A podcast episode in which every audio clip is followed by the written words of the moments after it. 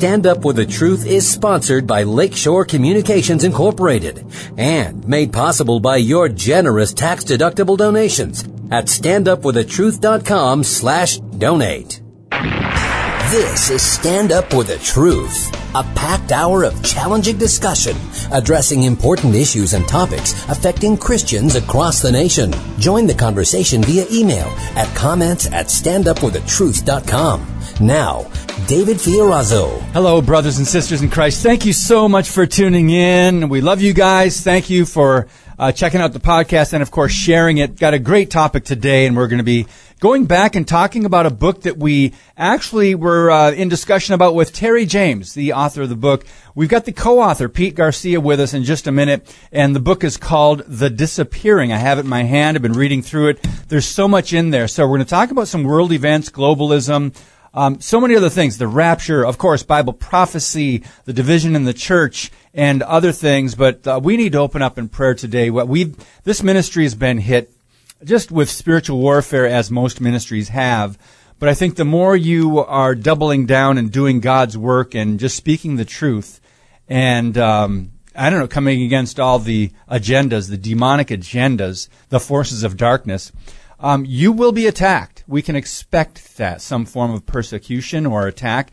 So we, this ministry, uh, Stand Up for the Truth and Q90 FM needs your prayers. So thank you for that. Father in heaven, thank you for giving us another day to declare your truth.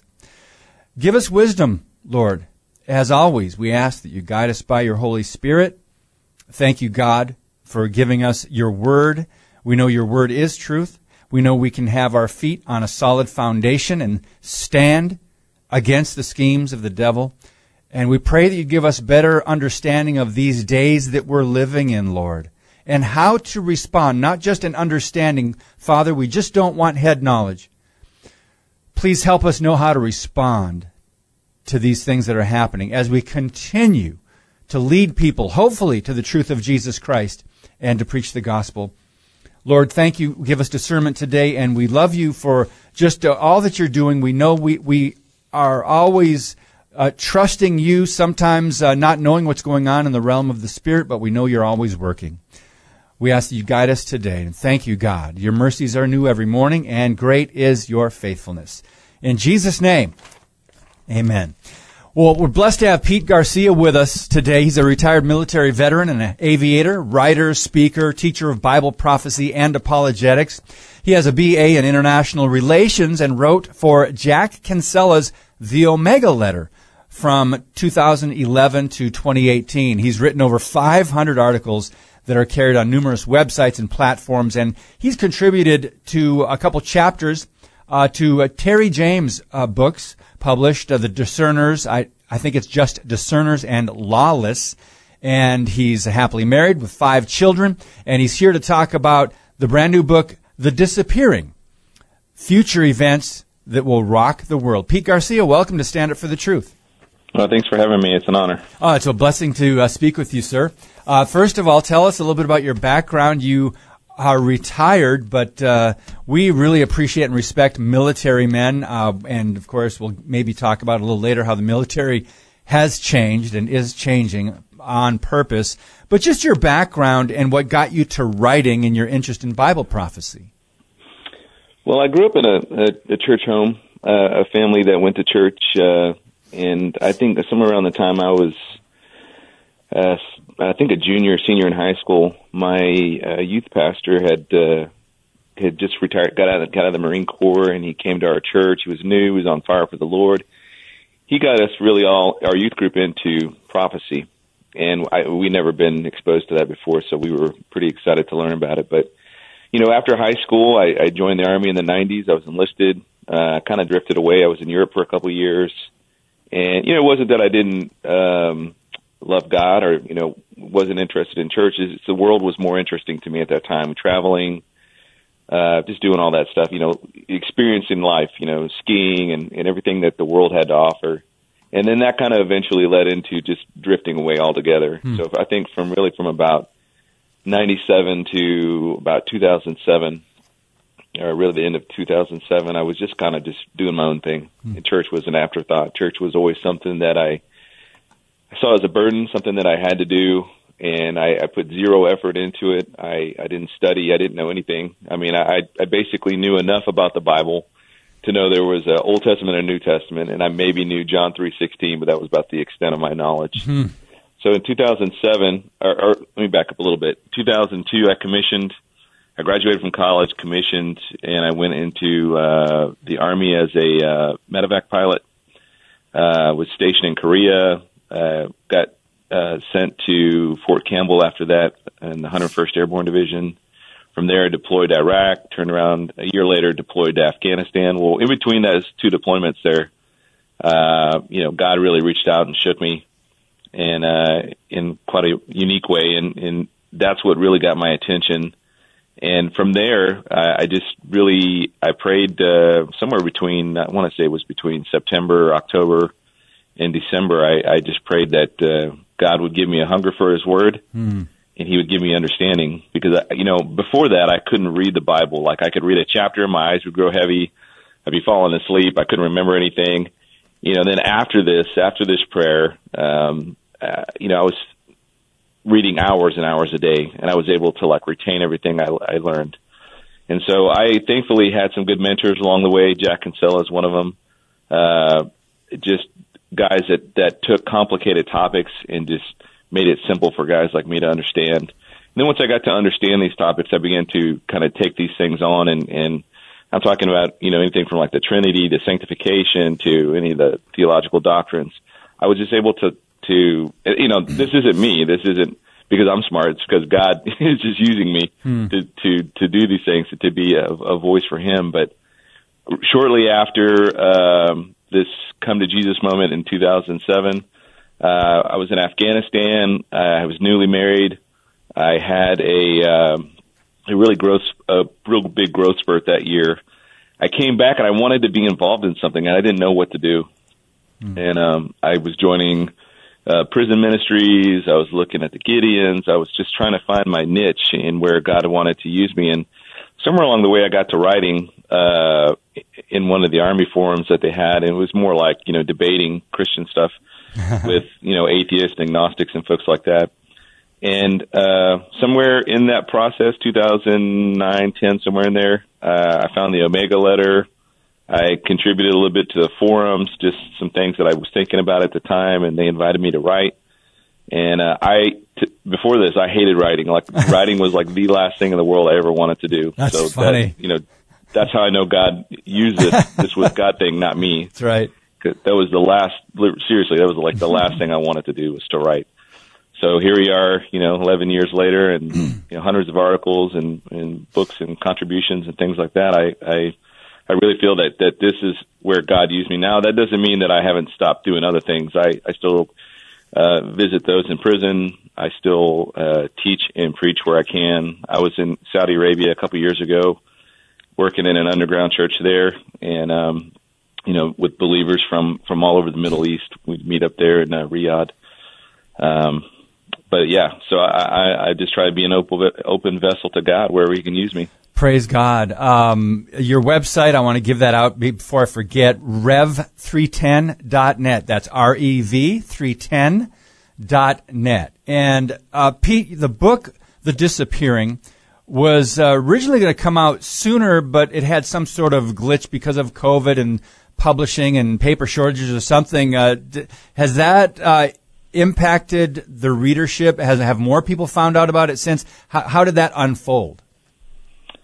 You know, I so Terry uh, approached me about it after we had finished Lawless, a few months after Lawless had come out, and was at, was asking me if I was interested in in co-authoring this book with him, and I said absolutely. You know, you, you know, if Terry asked me to to help with anything, I'm going to jump on the chance to do it.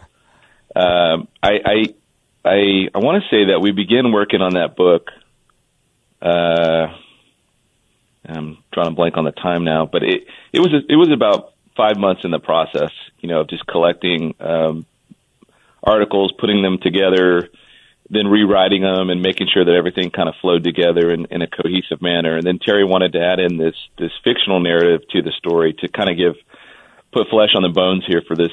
You know, it's it's it is a theological doctrine. It is a uh, a doctrine heavy type book, Mm-hmm. but we wanted to put the fictional story in there to kind of give some relevance to people to see how this would actually look or potentially play out. So I think the characters and and the the fictional side of it was was Terry's idea to do that, and uh, he just let me kind of run with it. So that's what we did. Well, we are going to talk about the rapture and the timing of it, and one of, one thing in particular, uh, the environmental impact on the earth uh, of the tribulation, and uh, talk about what happens after the rapture, the fallout. We'll be talking about some of these things.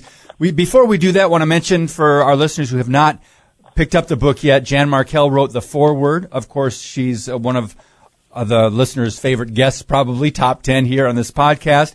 And uh, she's been a blessing to this ministry personally.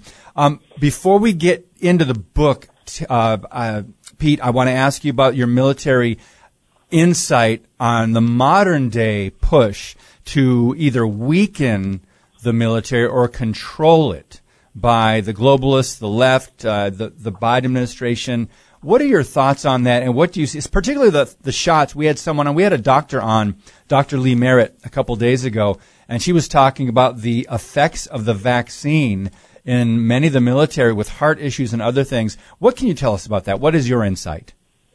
Well, you know, uh, being in for 22 years, obviously, I have I could fill probably three or four sheets of vaccine uh, reports of everything that they've injected into my body in the name of you know national security. I've had six series of anthrax shots. Wow. Uh, everything from from that to Tdap to to typhoid. I mean everything. You know, so I've had all these shots, and I think the main difference between this those shots, what we consider traditional vaccines, and what the mRNA is uh, that's being pushed now, is just that this this is an mRNA that that that the people creating it didn't fully understand what the the full ramifications were going to be in the long term. So I know that my efficacy rates for uh, let's just say Tdap uh, wane after 10 years. You know, uh, I may be subject to whatever the infection is. Uh, you know, after 10 years, it's not as strong as it was, you know, in that previous, those previous years. So, but this mRNA stays in your body forever and it, it, it, and it's been proven now to change, to alter and, and, you know, we don't know fully to the, what extent it does to, to your DNA. Um, but it, it's there forever and it's changing something forever. So my main issue is, is that for me personally, um, thankfully I, I was out before this became uh, mandated. But for all those folks that that um, that are in now, and I have still have many friends that are in, um, you know, they're just having to bite the bullet and take it. Now, Wow. what that what that means in the long run, though, is is you know we look at the big picture. So we look at where the world's the Bible says the world's going to be by Revelation 13. It's going to be all under the control of this this beast government, and this beast government is going to is going to consolidate this control under uh, you know seven heads and ten crowns, and and these are le- leaders in places of authority. And, and I believe that this is going to be some kind of a regionally controlled uh, world government with the regional heads that control, uh, they, you know, through these kings, they're going to control the whole world. The Club of Rome, the U.S. Depar- Department of Defense, breaking up the world into regions is not a new thing. This is this is pretty common, actually. I mean, we divide the world up into seven regions through the military. You know, you have Army North, Army South, uh, you know, uh, our North, our South. You have CENTCOM for the Middle East, PACOM for the Pacific, AFRICOM, obviously for Africa, EUCOM for Europe. So those those com- those regions are broken up and they're put under the command of one person. Interesting. And so I think that ultimately that the world uh, leadership, to include our president administration, are really pushing to make this happen. So that it's kind of like, you know, what uh, John the Baptist said. You know, I must decrease so he can increase. I think that the, the that these global leaders, these people, you know, uh, Soros, uh, Klaus Schwab, Bill Gates, all these guys that are that are pushing for a one world system because they think that that's going to fix everything. They are doing everything they can to orchestrate the weakening of America, and I Yes. think that's kind of what we're seeing in all this. Yes, we are. And I think um, maybe we can jump ahead to one of the questions I was going to ask, but you kind of touched on it in the control, you know, that they're, they're, they're aiming for, that the left would like to have, globalists, socialists, Marxists, whatever. You can put a lot of names and titles in that category of those who hate God, they're anti-American, they want to weaken the West. Um, let's jump ahead, maybe to the uh, to the end, Pete, and then we'll we'll start filling in some of the details on your book, The Disappearing. Um, how will governments handle the sudden disappearance at the rapture of millions of people? This is one of the the theological views that that we take. Many of our listeners, not all, but many in our audience take the pre-tribulation rapture. That's the view that we take. Uh, we hold to governments when this happens, I know some have speculated, oh, they're going to make excuses uh, for how so many people disappeared. What are your thoughts on that? I know we could talk a long time about that, but just to kind of wet people's whistle goes into, into your book, The Disappearing. Well, the I want to say it's the National Security Agency and a bunch of different department uh, uh, departments within our government every so many years they'll put out these predictions of what they think the future is going to hold. So, you hmm. know, they they may write something in 1990 predicting what the world's going to look like based off current trends in the year 2000. And then 2000 gets there and it's nothing like what they predicted. And then in 2000 they predict what 2010 is going to look like. So they they put these out every few years. And and all of the ones that I've read going back to 1990 um, none of them talk about the rapture. None of them talk about the the spiritual world in general, in terms of being a you know having any kind of uh, relevance to the the geopolitics of today. So, I can say from at least a government position, uh, they don't they don't view the rapture as a viable threat. I mean, if you turn on the History Channel or National Geographic at night, and they do all these what the you know the apocalypses that are going to happen, none of them talk about the Lord returning. It's always like environmental, like you yep. know the world's going to burn up, it's going to flood, it's going to ice over, the comet's going to hit it, whatever. But none of them touch on the spiritual component, right? That's right. In the military, we have they have the what they call the multi-domain um, approach to operations. So you have land, sea, air, and now they've added a few extra because of our technology, cyber cyber warfare, information warfare, subterranean warfare. Um, you know, you name it. They're they're they're delving into these domains, but none of the domains touch on the spiritual domain. None of none of their focuses. So I do think it'll catch the world off guard, and mm-hmm. I think that there will be a gap from the time that the rapture happens to the time that the actual 70th week begins, the tribulation. How long that gap is, nobody knows, but there's nothing in Scripture that ties um, the signing of the covenant in Daniel 9:27, which starts the 70th week, with the actual rapture event itself. There's no connective tissue between the two. Hmm. So I think that there is there is a period of time, and then during this period of time is where the governments are going to try and, and uh, rein in, obviously, this this major global crisis that's happening, um, uh, because you're going to have the collapse of the United States uh, for sure and then you're going to have the rapture of children from all over the world. So this is going to impact every culture different or, or equally in terms of that. But the economic aspects of it with the United States collapsing, because if you take, let's just say hypothetically it's 10%, and it could be more or less, that, that gets removed instantly at the rapture, mm-hmm.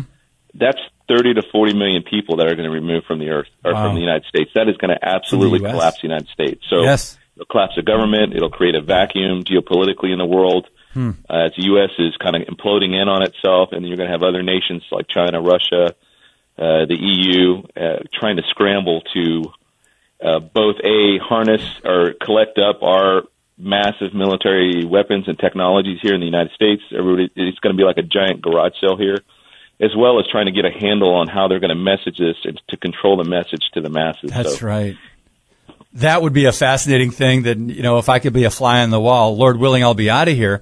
But I would love to know how, how the media will report on this. We're speaking with Pete Garcia and he and Terry James have a new book out called The Disappearing, Future Events That Will Rock the World. We're going to be diving in a little bit more into the book and talking about the division in the church regarding the timing of the rapture. We're also going to talk about the environmental impact of the tribulation on the earth and the fallout from the rapture. We just talked a little bit about that now, but we'll get into detail. And then uh, chapter 14, we'll get to that in segment three today, talking about rules for the remnant. More with Pete Garcia when we come back on Stand Up for the Truth.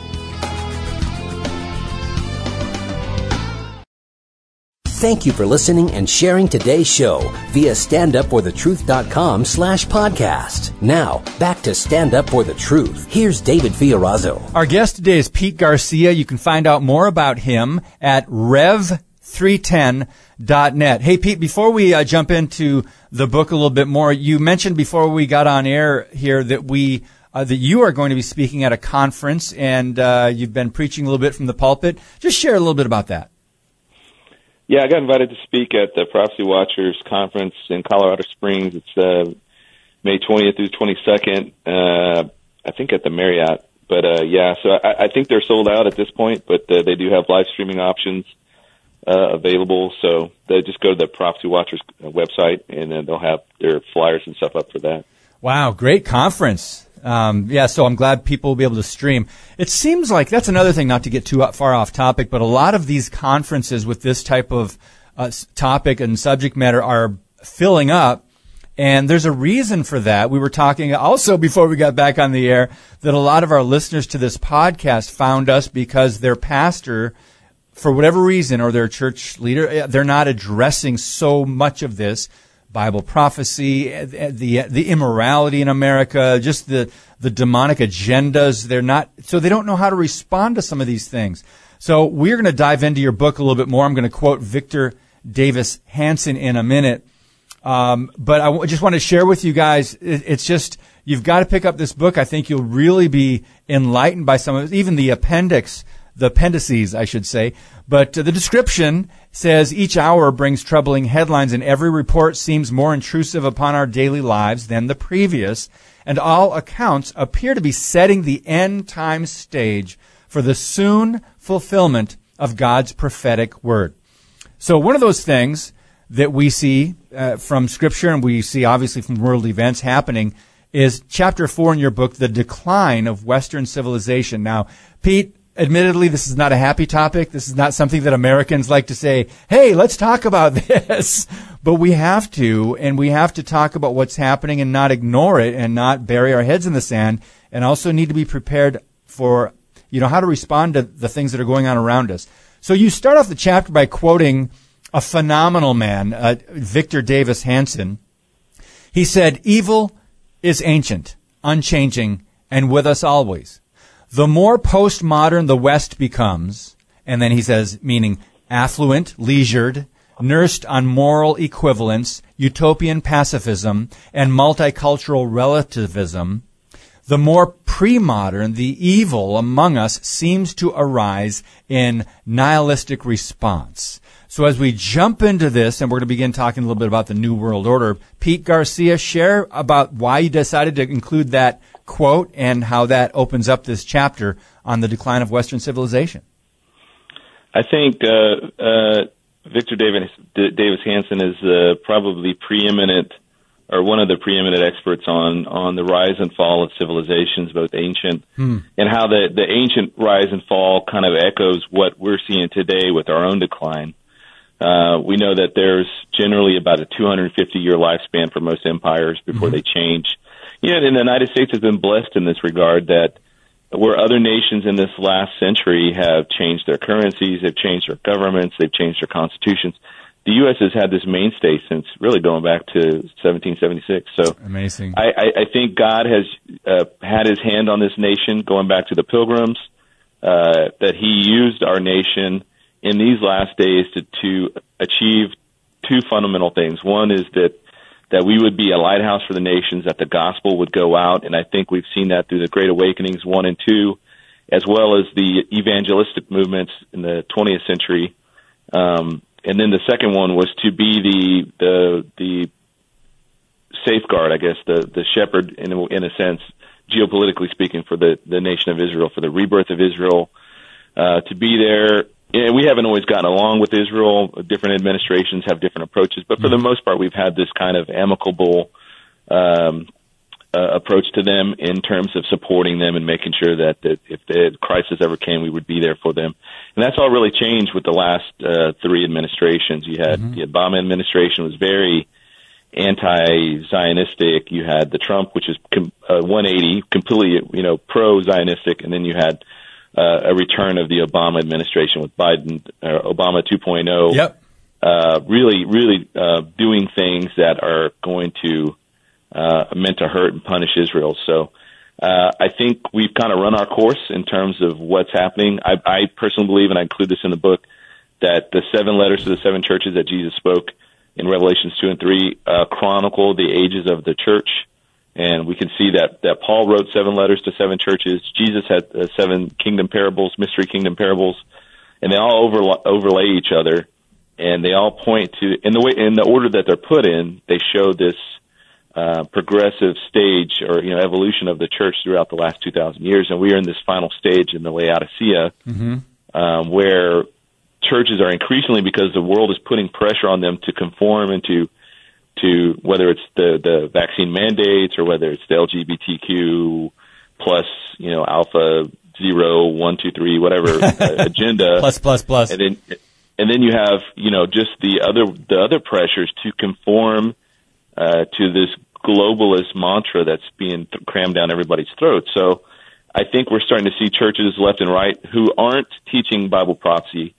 Uh, they're folding fast, mm. and they are they are they're either folding in terms of completely endorsing uh, this modernist post uh, Christian agenda, or they are are beca- you know clamming up and they're saying, hey, hey, that's not we have nothing to do with this. We're just going to you know mind our own business and not do anything and and I think that that's the problem that most of the churches today.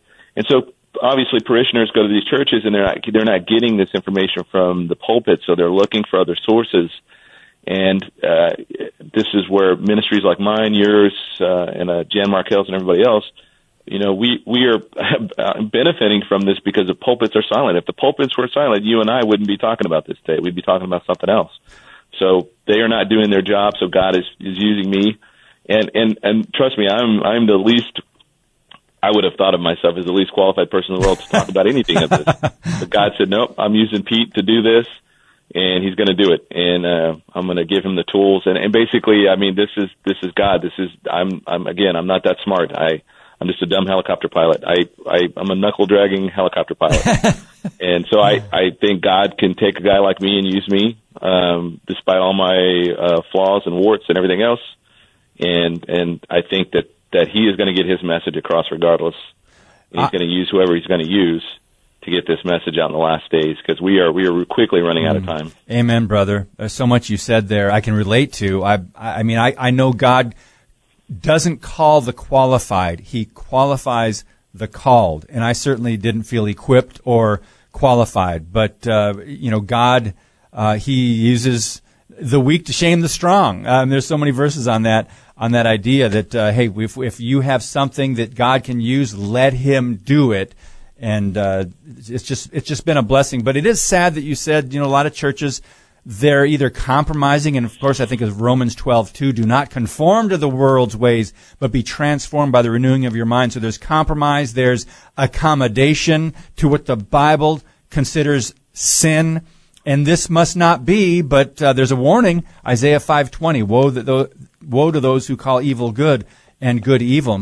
And and Pete Garcia, are we ever seeing evil being called good? And we're not surprised that it's happening in our country or culture around the world, but in the church, that is part of Satan's scheme, isn't it? Deception inside the church. Yeah, and and, and I'm and I'm in the conference. I'm teaching through the Book of Jude, and one of the things that mm, Jude brings out, yes. and what you see the correlations between him and, and what Peter wrote in Second Peter. Uh, when Peter wrote uh, about the false prophets, he said they were coming. Uh, when Jude wrote, they were already there, and so Jude felt mm. compelled to contend for the faith, uh, to to um, defend, in a, in a sense, the gospel that was once for all delivered to the saints. So the the false prophets, the false teachers, the false messiahs, the Gnosticism, the these are all uh, things that had begun in the embryonic stage of the church in the first century. And, and I love what uh, J. Vernon McGee said, and, and I'm paraphrasing him here. He said, "What was a, a storm cloud in the size of a hand in Jude's day is now a hurricane force that fills the land." Talking about apostasy, mm. and everywhere you look, I mean, it is it is sweeping through everything, and it's this, this corruption um, you know, Satan realized long ago by the third century that the more he persecuted the church, the faster it spread. And I think that's what we see today with regards to what's going on in China and Iran with with uh, uh, people turning to faith in Christ in the thousands, hmm. right? And it's exploding over there. But in the West, it's dying. Yes, uh, the, we're gospel resistant now. We're gospel hardened to to the good news. Mm-hmm. And I think that uh, he changed his tactic in the third century. Once Constantine legalized Christianity, he began to uh, corrupt the church by by marrying the church up with the world. Yep. Instead of the church going out into the world, the world came into the church, and it's been this corruption that's been going on ever since. And once that happened, uh, the the the topic of eschatology, of Bible prophecy, all of that got really just uh, fractured and, and mm-hmm. uh, watered down and diminished. And for the next, you know, thousand years or so, uh, wow. churches didn't talk about it. You right. know, uh, the, the Roman Catholic Church said, "Hey, we're the kingdom. Yeah, that's why we have a pope. He's the vicar of Christ. He's going to rule vicariously in the place of Christ here on the earth. We are the kingdom. We're going to do these crusades. We're going to do these inquisitions. We're going to we're going to do all these sell uh, indulgences and yep. and build our worldly kingdom here because we're the kingdom. And and that really uh, harmed uh, the the that almost threatened the existence of the church to such a large degree. But God always has His remnant. Yeah. God always has His people that He's pulled out, and He will preserve through those times. And then you see the the reemergence of of uh, evangelicalism, Christianity exploding in the 18th, 19th century and we're kind of at the tail end of that now. Yeah. So these things kind of goes in a cyclical nature. Amazing, uh, Pete. I was just going to ask you about that, really about the church on page 57 of your book. And by the way, if you just joined us, we're speaking with author Pete Garcia. He wrote the book with Terry James called The Disappearing. And um, I want to mention, you mentioned your, your topic and what you're going to be speaking on. If people want to watch this Prophecy Watchers Conference online May 19th through the 22nd. I'm looking at the list of speakers, Pete, and we've had many of them on this podcast. Billy Crone. Uh, who else did I see here? Um, let's see, Nathan Jones. Uh, who else? I, I was going. It's a long list. Um, yeah, there's, there's, a bunch of guys. Terry James. I mean, just a great list of speakers. Bill Koenig, Gary Stearman, Thomas Ice. Um, so if you guys want to check that out, and you can uh, check it out online, of course, if it is full, and you can go to prophecywatchers.com. But uh, Pete, let's go to the division in the church. You were talking about church history. Where did when did this division in the church uh, begin regarding the timing of the rapture? And uh, what what were some of the catalysts that that happened? I know you alluded to some of it already. Well, uh, really, uh, I think the first three centuries, the the early church was pro- prominently or predominantly uh, premillennial in, in how they viewed things. Uh, you, you go back to writings from uh, Irenaeus, uh, uh, Justin Martyr. They didn't have everything worked out uh, 100%, but uh, generally you could say that they were premillennial. And it wasn't until about the time of Origen uh, in the second century, or excuse me, going into the third century, uh, where he began to, because of his upbringing, his background, he was um, uh, kind of steeped in Greek philosophy. He began to allegorize Scripture. So he began to think, eh, just for an example, and I'm not saying this is specific to him, but if he were to take, like, say, Noah's Ark, he would say, well, that's not really real. That's more like a God is really just protecting us. Um, you know, kind of that that mentality. That that's how that they spiritualize these texts so that they're no longer real, they're spiritual. Well, then he influences a guy later on named Augustine. Augustine writes this uh, book called The City of God, hmm. uh, and, and in that he he also is steeped in, in Greek philosophy. Uh, believes that the spirit is good and the flesh is bad. So he had a hard time reconciling how the kingdom was going to come back to earth with Christ physically ruling on the earth. So Revelation 20, even though it mentions the, the thousand year reign of Christ six times in that one chapter, um, or the length of it. That's a thousand years, six times. Uh, he he he just you know spiritualized that away. Well, Augustine goes on to uh, influence and be really foundational to the many of the doctrines within the Roman Catholic Church who came to dominate the Christendom for the next thousand years. So, fast forward to the year 1500, we have the Reformation mm-hmm. with Martin Luther breaking away. So when Martin Luther and uh, Zwingli and all these other guys were getting out of the Roman Catholic system or sphere of influence, they changed um, certain. They they re- returned back to certain doctrines that were always in the Bible, like um, uh, salvation by grace through faith. You know, mm-hmm. Martin Luther didn't invent that; he simply rediscovered what was there, right? right. And, uh, but but but for all the good that they did when they came out of the Roman Catholic system, they brought with it that eschatological baggage of the Roman Catholic Church, which was amillennialism. And then you have uh, the the counter uh, counter Reformation. You have the development, the creation of the Jesuits, who were designed to really kind of go after the protest the Protestants. And somewhere in there, uh, preterism was developed um, by one of these Roman Catholic priests uh, basically saying that all prophecy had ended because you know at the time the, the Protestant reformers, a lot of them were alluding to saying that the the Pope was the Antichrist. So mm. now they had to come back and kind of counter that, and so now you have amillennialism, premillennialism, preterism, and then uh, that kind of was the mainstay for the next you know hundred years. Now premillennialism had continued from the first century forward. There's always been people that believed in the premillennial um, uh, eschatological position that Christ would have to return to earth in order to establish his kingdom. Uh, somewhere in the 18th century, postmillennialism became this thing, and that's where the church was going to have to take. So when the Great Awakenings one and two began to happen in the late uh, 1700s and 1800s, uh, Christianity was, you know, these huge revivals, and so now people are getting the mentality, especially through the Restoration movement, that um, that the church was going to take over the world, and then and then once the church conquered the world for Christ, then Christ could return. Mm. Well, that kind of died off at the start of World War One. um, you know, obviously, there's just uh, that kind of crushed that whole idea. Um, but there's just there's been a fracturing now. Mm-hmm. Now, John Nelson Darby back in the 1800s, yep. and and, uh, and just like Martin Luther didn't invent uh, salvation by grace through faith, he simply rediscovered it. John Nelson Darby didn't invent dispensationalism. Dispensationalism is in the Bible. It's been in the Bible from day one. Uh, he simply redi- uh, rediscovered what was already there. Mm-hmm. He looked at it from a different point of view and said, "Hey, what if we look at it this way?" And it's the most common sense way to look at the Bible. That God deals, that the same God who never changes deals with people differently throughout throughout the ages. Mm-hmm. Um, you know, you and I, we're not running around naked uh, and living in a garden, uh, you know, without a care in the world because that's applied to Adam and Eve. That doesn't apply to us today. There's different rules for them than there is today.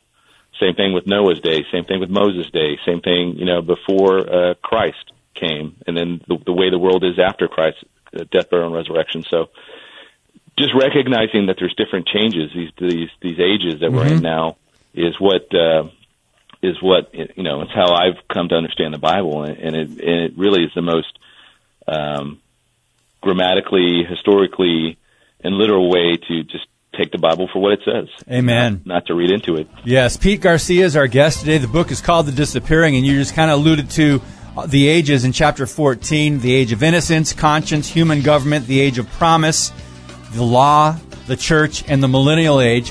When we come back, we're going to talk about the environmental impact of the tribulation on the earth. And in chapter 14 of the book, what are the rules for the remnant? More with Pete Garcia on Stand Up for the Truth in just a minute. Your monthly financial support of StandUpForTheTruth.com is needed and appreciated. Now, back to today's Stand Up for the Truth with David Fiorazo. The website is rev310.net. What is Rev310? Well, Revelation 3 verse 10 says, Because you have kept my word of perseverance, I also will keep you from the hour of the testing, that hour which is about to come upon the whole world to test those who live on the earth. And then it says, I'm coming quickly. Hold firmly to what you have so that no one will take your crown. Pete Garcia, we've got limited time and I've, hopefully we can cover three topics at the end here. But the book is called The Disappearing. Let's talk about the environmental impact of the tribulation on the earth. Well, okay, so we've got the seal judgments, the trumpet judgments, and then the bowl judgments. Obviously, Christ initiates the seal judgments. He's the one that opens the seals that, and each of those seals kind of, uh, the, at the end of the seals, those trigger the, the trumpet judgments. And then so the first four seal judgment or the first four seal judgments, you have the four horsemen of the apocalypse, the the, the arrival of the Antichrist, his political conquest of the world. Mm-hmm. You have the the global war that kind of breaks out in response to that. Uh, obviously, the uh, impacts of war is going to be worldwide famine, famine and shortages. then you'll have pestilence and, and pandemics and things that will follow that. And in the fifth seal, you have the cry of the martyrs. That's where, in my personal opinion, this is a theory that these are people that came to faith right after the rapture. They realized what happened, huh. and now they're kind of speaking out against the Antichrist. They're speaking out about taking the mark of the beast, and that they're going to be put to death because they're halting. Uh, you know, I got air quotes here, global progress. and then you have the sixth seal judgment, which is the cosmic uh, disturbances, and you have this massive earthquake, and you've got people going to bunkers, uh, hiding and trying to um, shield themselves. Now, I believe that the seal judgments are progressive in how they come out. So Christ opens up in the heavens, they they become reality on the earth. But the Antichrist is not going to go away at the end of the sixth seal, the seventh, the seventh seal. He's going to be there throughout the entire. So, I think a lot of these things will carry forward throughout the the rest of the tribulation. Now, by the end of the sixth seal, though, you're going to see that a quarter of the world's population is dead. Mm-hmm. So that's uh, today's standard. You know, eight billion. There's probably two billion that are going to be dead at this point. Wow. Now the ramifications for that, obviously, I think contribute to the pandemics and the disease that will be widespread at this point. What's interesting when we get to the trumpet judgments, though, is that in uh, the the first trumpet judgment, you get um, one third of the vegetation is struck from this hail and, and fire mingled with blood. Uh, the I want to say it's Nat Geo. It's one of the uh, nature websites.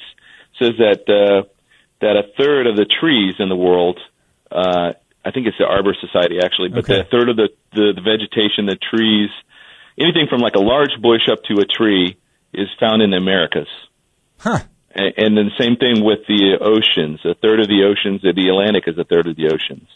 Now, so I don't know if that means that the New World, in the New World I mean the North, Central, and South American continents, are going to be taken out of the equation. But in my mind, that makes sense because now God is beginning to channelize the human populations back to the old world, back to Africa, Europe, Asia, the Middle East, and they're going to be kind of confined there because by the time you get to the bowl judgments, all the oceans are turned to blood. Um, mm. So the the ramifications are that God is putting everybody back into this place where they can't really escape from. So I had an article recently that I wrote, uh, What We Can't Not Know. And in there it talks about how uh, Elon Musk and these folks are wanting to go colonize Mars. Well, obviously that kind of technology exceeds where Revelation says we're going to be because we're not going to have people living on Mars while God's pouring out judgment on the earth. And they're in Mars saying, wow, that sucks. I'm glad we're here. you know, no, he's not going to allow that to happen. So I think the time is that that we are humanity is pressing forward with technology these technological advances which in you know Genesis 11:6 the Tower of Babel God makes that statement he goes if we you know man is united in language and purpose there's nothing that will be withheld from them so God intervenes at that point I think God we're getting to that point now where God is going to have to intervene again because we're pressing forward in this uh, technological manner that is uh I'm going to say forcing God's hand obviously he already knows what's going to happen but it's it's we're pressing into it, if, if I can put it that way. Mm-hmm. So there's going to be a lot of things that uh, we can only imagine. As far, I mean, you just mentioned, you know, the oceans and and what's going to happen with the sea and and uh, the vegetation, the produce, and uh, we it won't be recognizable. Is what is that fair to say? The the the world, the earth, our land, whatever continent, it really won't be recognizable. Uh, no, no. In fact, I think right after the rapture that God is going to be is going to not just God, but the peoples of the world are going to begin to migrate away from uh, the Americas. Hmm. Uh, they'll probably go to the coast, and this is all you know what the the globalists want. They want everybody away from the land. They want to turn the the land back over to nature, hmm. and they want to get everybody confined into these urban uh, population centers where they can control them, just like what it says in the Georgia Guidestones. You know, get the world population down back to under 500 million. That's right. They want to get everybody out of the. They want to, and this is why Bill Gates is buying up farmland. This is why they're passing all these Green New Deal laws that basically are are, are stripping uh, landowners from the rights to use their land how they see fit. Now they can't do things on their land anymore. The farming uh, is being uh, everything is getting pushed to being manufactured by by big pharma, by these big produce uh, companies that are conglomerates owned by, uh, you know, a handful of uh, uh, major companies in the world now. Uh, every, they're buying up everything, you know, and I think yeah. what we're seeing now with the the all these fires going on with the uh, food processing plants and things like that, I think that's and what's going on with Ukraine in terms of their agricultural impact from that it's all designed to drive uh, control, the control of who produces food, who produces mm. medicine, who produces everything to one of these companies that's controlled by BlackRock or you know some of these major investment groups. Wow. Um, one thing I just thought about that you've talked about, I know in other interviews, concerns about technology. I know we're concerned about cell phone tracking, things like that. What would be that the impact, you know, of um, the tribulation on technology and just power grids? Well, I, so I, in terms of power, now, so I think two things. One is that uh, that that we are on the verge of a technological breakthrough. Not, I'm not going to say it's a singularity, but I'm going to mm-hmm. say it's something akin to that, where it'll be one of those watershed moments, just like the creation of the internet. Right, that was a watershed moment mm-hmm. in humanity where we vastly improved information processing and communication. I think that the technology is getting now to the point where they're going to be able to move that into the body and uh, I think that uh, in terms of how that goes with power, I, I think we're always going to be under the the uh, the whims of nature in terms of of our dependence on power. Whether it's I, like I don't think we're obviously going to be able to get rid of fossil fuels because uh, that we just don't have enough time left in, in the world to do that. If we had another hundred years, maybe, but we don't have that. Um, so the, the sun, when we talk about the tribulation, uh, the third of the sun being dimmed, all those those te- industries that were relying upon solar power, uh, now that's going to be removed. You talk about uh, anything that's relying upon desalination in the oceans. Obviously, that's going to be done away with. You know, with the waters turning to blood. Same mm-hmm. thing with the fresh waters. Wow. So I think mankind is going to be increasingly put into this bind. This beast kingdom in the system, right, is going to be increasingly put into a bind where it becomes more desperate and more desperate for them as as the tribulation wears on. Fascinating. Um, by the way, friends, the book "The Disappearing" is available on Amazon, and you can also go to Pete's website rev310.net. So, in chapter 14, you have a list. Uh, it's actually the chapter explains uh, some of this that we're talking about, but there are rules for the remnant. And th- th- just like share a little bit about that. I don't want you to give it all away, but I think you decided to put this toward the end of the book, and there's a timeline recap. So, rules for the remnant. Uh, what are they, Pete? So the, the the genesis of this art, it, it actually started out as an article that I wrote, and basically I wanted it to be uh, something that was concise and had everything that if somebody was left behind at the rapture, they could have on one sheet of paper. Hmm. Uh, it's uh, so whatever the font size 11. You could print it uh, front and back, and you'd have it all on one sheet of paper. Simply because I figured, you know, after the rapture, the internet at some point is going to go down. The government's going to lock everything down, mm. and you're going to be on the run, and uh, you're not going to be hauling around books and libraries and things. If you only had one sheet of paper, this was it. This had everything on it. So. I have it on my website. Rules for the Remnant. Now, obviously, in the book, the way it, it, it's printed out and stuff through the publishing, it's not on one. It's not on one sheet of paper, but I, I do have the website. Uh, the rules for the remnant is on the website. Mm. Go there, print it out. Just follow the print instructions at the bottom, and you'll have everything. You can laminate it. You can do whatever you need to do with it. Uh, print a bunch of copies, give it to your friends. Say, hey, you don't have to look at it. Just hold on to it. Yeah. You know, because these are people that don't want to believe in Jesus now. Uh, it, may, it may take the rapture for them to be convinced. Yeah, and that's brilliant because it, it's for people that are left behind that do not um, believe, and then they find this and they have some information going, wow, so this is why. So this is why some of it explains what's happening. So, Pete, we've got about six minutes left, actually five minutes left. And I wanted to ask you about this article that just came across my desk. I think it was yesterday, uh, May 22nd, um, regarding the World Health Organization. Now, there's going to be a vote that's going to be taking place in Geneva, May 22nd and share with us what you know about this. Basically, I'll, I'll set it up so people know.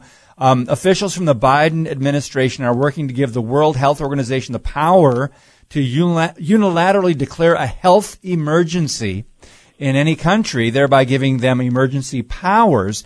Uh, Michele Bachmann was quoted saying this would be the biggest global power grab in our lifetime. So, Pete, your thoughts on this and concerns? Well, I think that um, the world, uh, the folks that are that are wholesale mm-hmm. bought into um, globalism and the idea that the only way to fix the problems in the world is for us to be all under one system, mm-hmm. Um, are really are really looking at everything they can do to to bring. We're the last holdout. The United States is the last holdout, and it's primarily uh, predicated on our Constitution. Right, our Constitution does not allow us to fall under the auspices of a global government. Now they're doing all these treaties. There's like 200 treaties right now that uh, that the U.S. Um, uh, is aligned with or, or you know part of. But I, what I what I honestly think, and, and this is just my own personal theory, but I, I think they're trying to drive us to the point of a civil war. Hmm. I think they're trying to drive us, and and and regardless, regardless of how a civil war plays out, America, the United States of America, is all the weaker, regardless. Mm-hmm. And that's what they want to do. They want us to be fractured. They want us to be broken apart.